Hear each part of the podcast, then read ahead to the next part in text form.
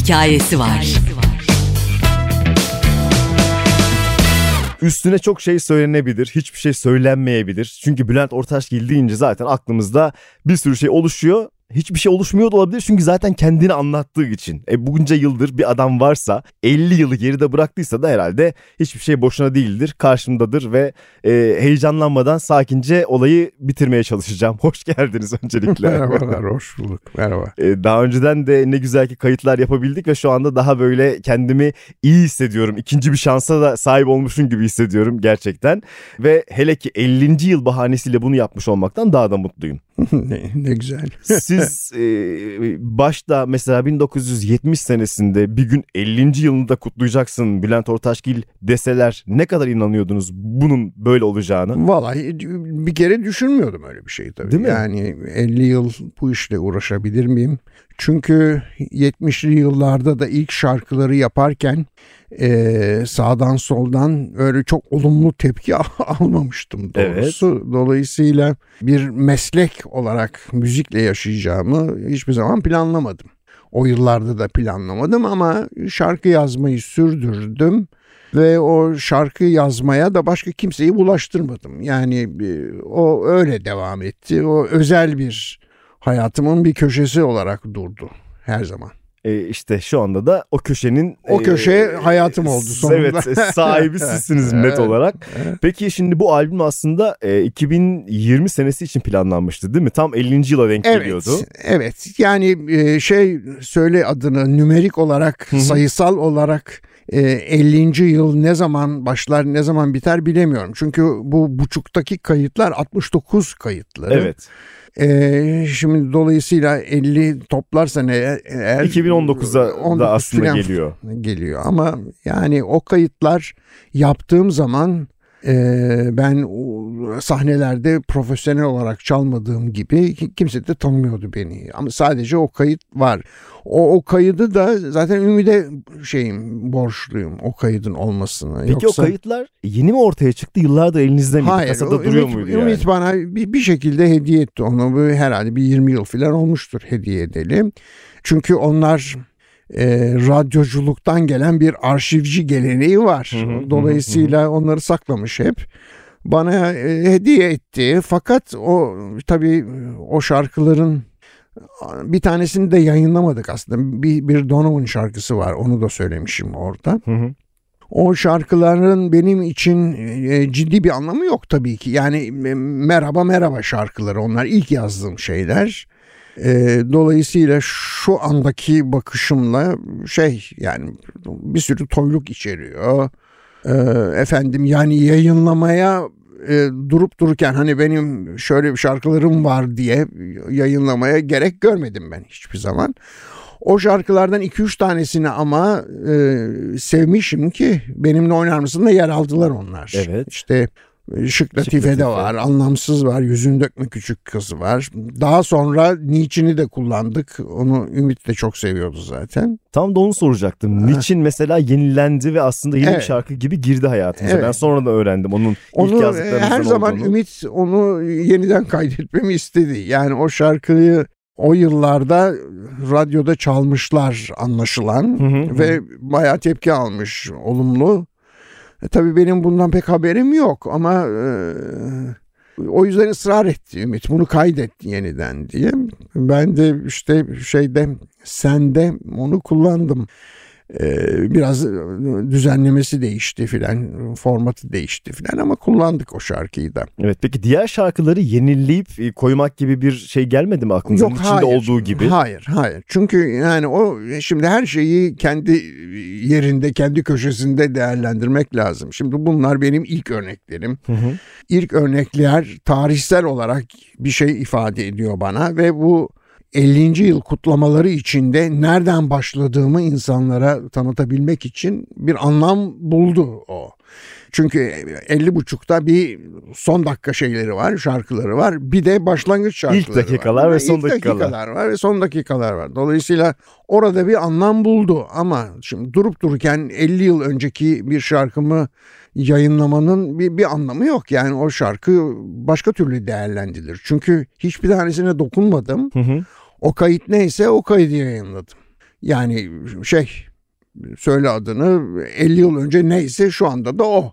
Evet o anlamda bir şarkılar. e, tarihe tanıklıktır aslında Yani bir taraftan da. tarihe Benim tanıklık ama öyle. benim artık estetik anlayışıma göre şu anda onlar hani ne kadar kıymetlidir? Tarihsel olarak kıymetli ama başka bir şey değil. E tabi siz başka bir Başka bir taraftan kulaktan bakıyorsunuz evet, filan. kesinlikle hikaye.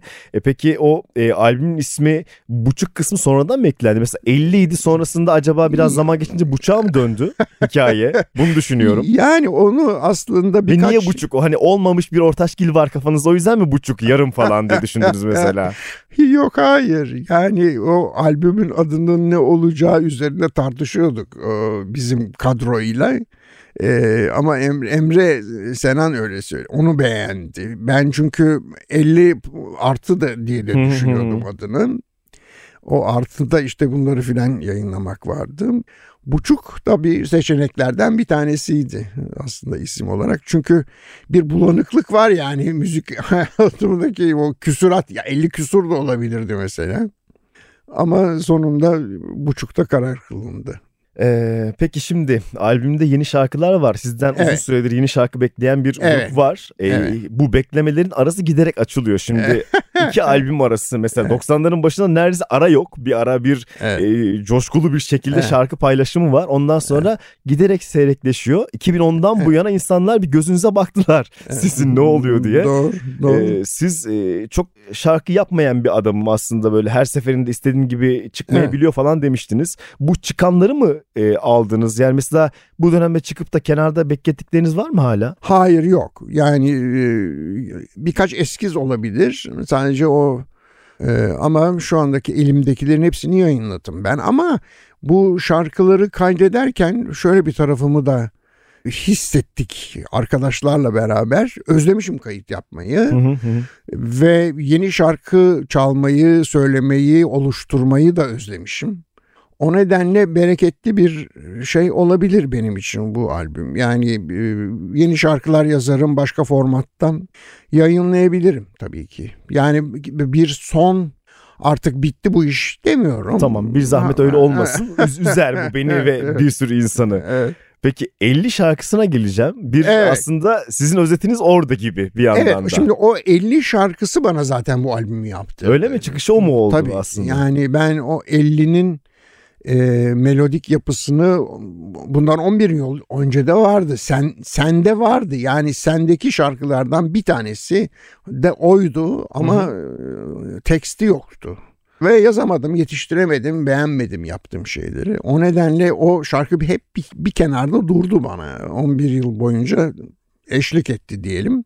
E, bu, bu 50. yıl ile ilgili bir şey yayınlarken Nasıl Benimle Oynar Mısın da Benimle Oynar Mısın albümündeki en son yazılan şarkıdır ve Hı o şarkı toplayıcı, her şeyi bütünleştirici ve bir anlam katan bir şarkıdır Benimle Oynar Mısın. Bir davettir ve bütün o şarkıları da hepsini kapsar. Bu 50 de öyle oldu. Çünkü o 50'nin fikrini bir anda geldi bana. E, o gelince zaten su gibi döküldü şarkı. Zaten melodik olarak yarısı vardı kafamda. Şarkı isimlerini karşınıza aldınız mı mesela yoksa o Aldım. anda Aldım. zor iş çünkü bir sürü albümde bir sürü Evet. şarkı var ve onlardan yeni bir hikaye yaratmak. Aldım. Aldım. Ama e, emin ol o şarkıyı ne bileyim ben 12 dakikada falan yazdım. O şarkı sözlerini karşımda görünce yeni bir anlam yüklemek fikri. Yıllar artı 12 dakika bence o yani kesinlikle sizin Evet, evet. orada giriyor devreye. Evet, doğru. E, peki şimdi ara ara başka albümlere de söz yazdınız. Çok nadirdir. Onları kendi Evet. şarkınız gibi görüyor musunuz? Günün birinde mesela mesela Yeni Türkü'deki Beklemek şarkısını siz Evet. kendiniz söyler misiniz? Bu da bir e, sürpriz olabilir mi? Yani şimdi mesela bu e, önümüzdeki konserde Gürol'la yazdığım 108'i söyleyeceğim. Hı hı hı. O çünkü en iyi örneklerden bir tanesi benim e, başkasına yazdığım söz açısından. E, şeyi de Levent'e yazdım, işte Yeni Türkiye'ye yazdım. Levent Yüksel'deki Gül Kurusu'nu Yüksel. ben direkt birebir ortaçgil duyuyorum resmen. Evet, yani, Nakaratta resmen ben sizi duyuyorum. Fahir'e yazdım. O şarkı da çok... Onlar da, evet. Onlar da... Yine şey- sizin söylediğiniz şarkı en azından. Hani teselli mi o? E, siz tabii. yazmışsınız, siz söylemişsiniz. Ama öbürlerinde Tabii, siz tabii, yoksunuz tabii. ya. Hani bu da bir e, 50 buçuk değil de 51 52 sürprizi olabilir mi diye düşündüm sadece. Ee, Valla günün birinde olabilir ne bileyim ben yani bir projeye bakar da.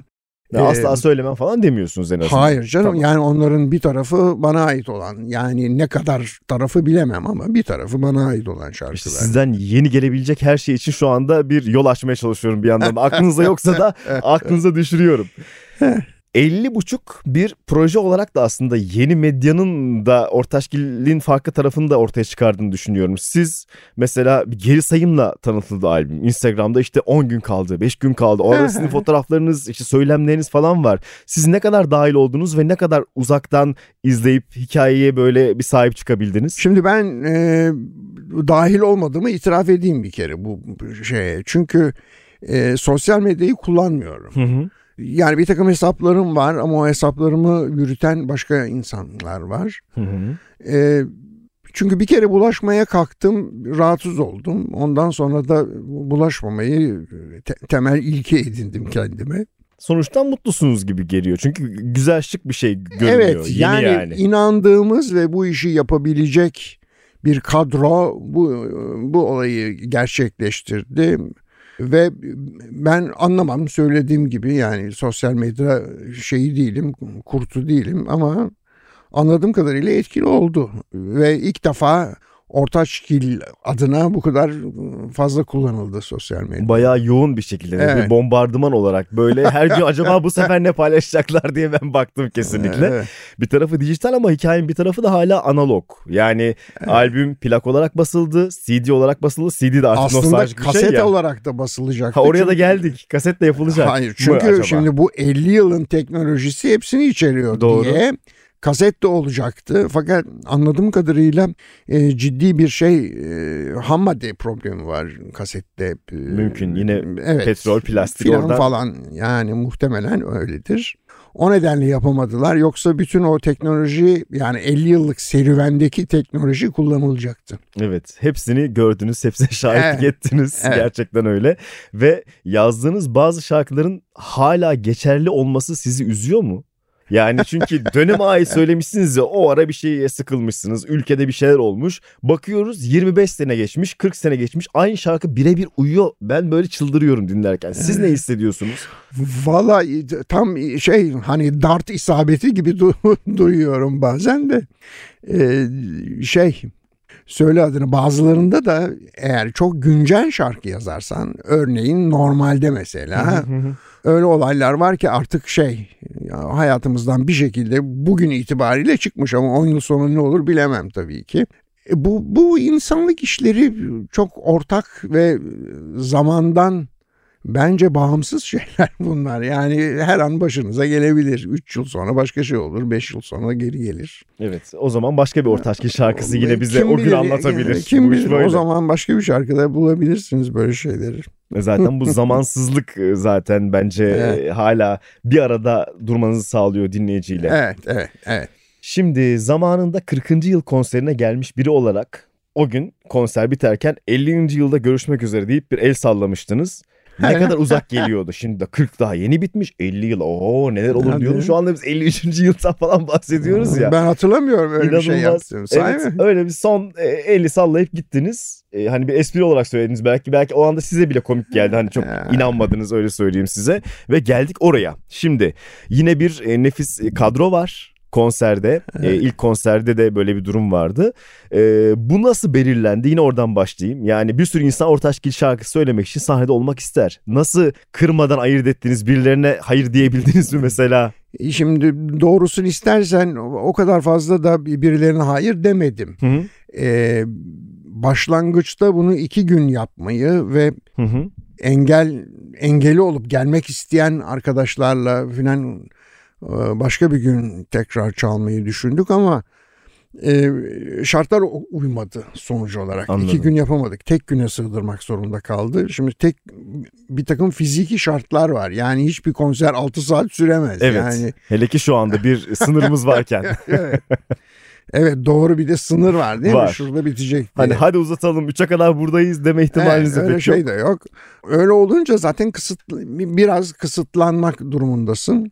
Ee, kolayca gelebilecek arkadaşları tabii ki tercih ettik. Yani burada olacak. Yoksa bir hani şu gelsin bu gelmesin gibi bir e, seçme durumunda kalmadım ben.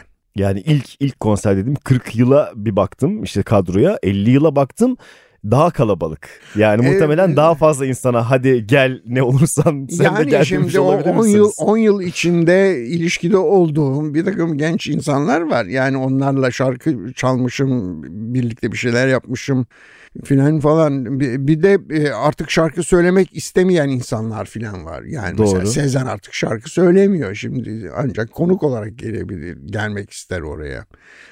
Ne bileyim bildiğim kadarıyla az konser veren bir sürü insan var onların aralarında.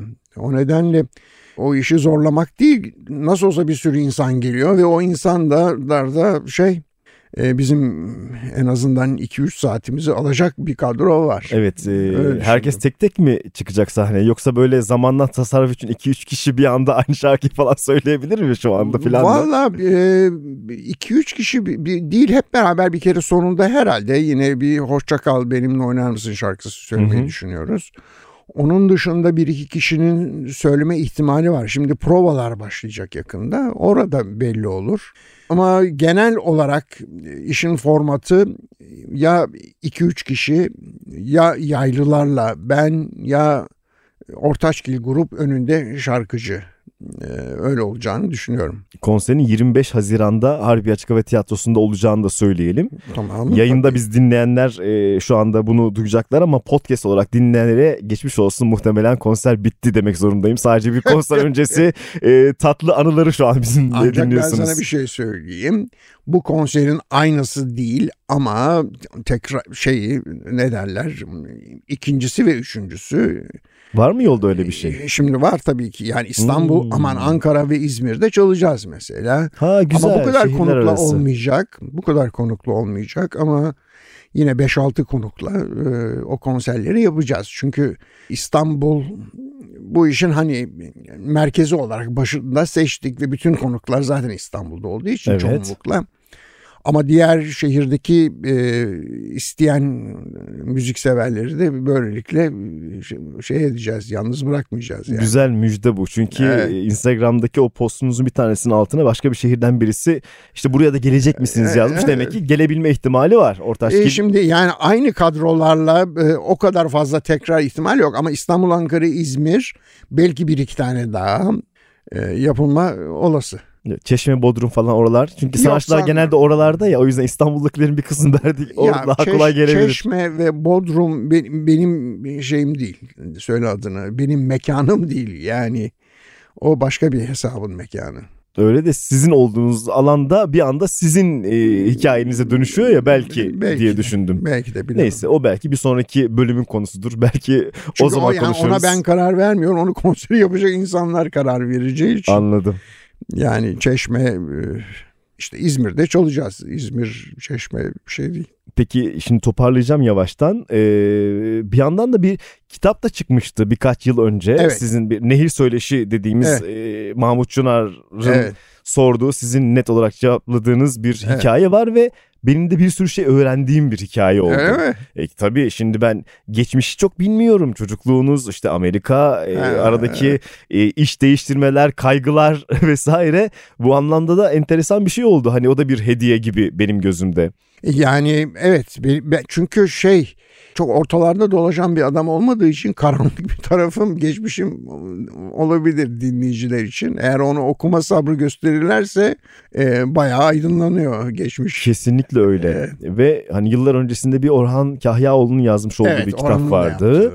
Ee, bir de bu var. Herhalde bundan sonra böyle bir şey var mı kafanızda? Şimdi Biraz e, kıskanarak çünkü okudum yani. Keşke evet. ben de bir parçası olsaydım falan dedim de o yüzden soruyorum bunu. Şimdi bildiğim kadarıyla bu 50. yıl kutlama e, şeyi faaliyetleri diyelim e, sadece konser ve bu albümler değil Örneğin Kasım ayında bir sergi açılacağını biliyorum ben. Bu sergi hazırlanıyor arkadaşlar. Neyle ilgili yani sizin dokümanlarınıza benim, dair bir benim şey mi? Ve benim dokümanlarımla ilgili tabii ki. Onun kuratörü Emre Senan olacak ve o karar verecek olan bitene ama e, şimdiye kadar bende olan bütün dokümanları taradılar eşimin biriktirdiği bir 30 yılı kapsayan bir gazete arşivi var. Ben ne güzel. Ilgili. Birinin arşivci olması çok önemli evde eşim, en azından. E, evet çünkü ben hiç arşivci falan biri Hı-hı. değilim ama eşim öyle olduğu için Alman ekolünden o. O işi yap, yaptı. Ayrıca e, şarkıları yazdığım işte ilk dokümanlar, taslaklar, fotoğraflar, ne yazık ki bu 70 başlangıç dönemi e, de yok. O kadar fazla doküman elimde. Ama artık o neyin üzerine yapacaklar bilemiyorum. Ama öyle bir faaliyet var. Bu faaliyetlerin arasında bir kitap yazma ya da kitap derleme faaliyeti de olduğunu duyuyorum. Ama bir kadromuzla karar veriliyor buna ve e, neyin ne kadar yapılacağını bilemiyorum. Böyle çok fazla atıp tutmayayım ben bu konuda. Ama, ama sürprizleri açığız belli ki yani evet. hikaye bitmedi sadece işte bir evet. konser plak işte vesaire değil evet. dahası da var. Evet. Güzel. Bunlar iyi haberler. Evet. Şunu da sorayım. Şimdi bir sürü saygı albümü yapıldı ama sizin için yapılan o şarkılar bir oyundur albümü diğerleri çıktıkça ne kadar kıymetli olduğunu anladığımız bir albümdür. ee, gerçekten öyle hani o zaman evet birileri bir araya gelmiş şarkı söylemiş gibiydi. Ben işte bir sürü şarkıyı oradan öğrendim sonra orijinallerine baktım vesaire. Şimdi bir değerlendirme yaptığımızda yani 20 küsür yıl önce çıkmış bir albümün hala en iyilerden biri olması bence nefis bir şey. O hikaye orada kalacak mı yoksa ondan sonra mesela iki albüm daha var. Gece Yalanları var, Sen var, yeni şarkılar var. Onların da dahil olduğu yine böyle bir kadroyu toplamak var mı aklınızda? Valla Türkiye'deki müzik piyasası o kadar çeşitli değil bir kere bir. İkincisi biraz zorda bu piyasa. Yani e, çünkü format değiştiriyor. Yani dijital mi olacak bu? İşte bu insanlar yatırım yapıp geri alamıyorlar filan falan. Dolayısıyla bu işin sadece yaratıcı tarafından değil finans tarafından da bir sürü problemi var Türkiye'nin. Yani başka 50 bin konuda var da bu konuda tabii, da var öyle değil. Tabii. Dolayısıyla e, o kadar rahat girişimlerde bulunmak zor. Ama öyle bir proje tabii ki yapılabilir.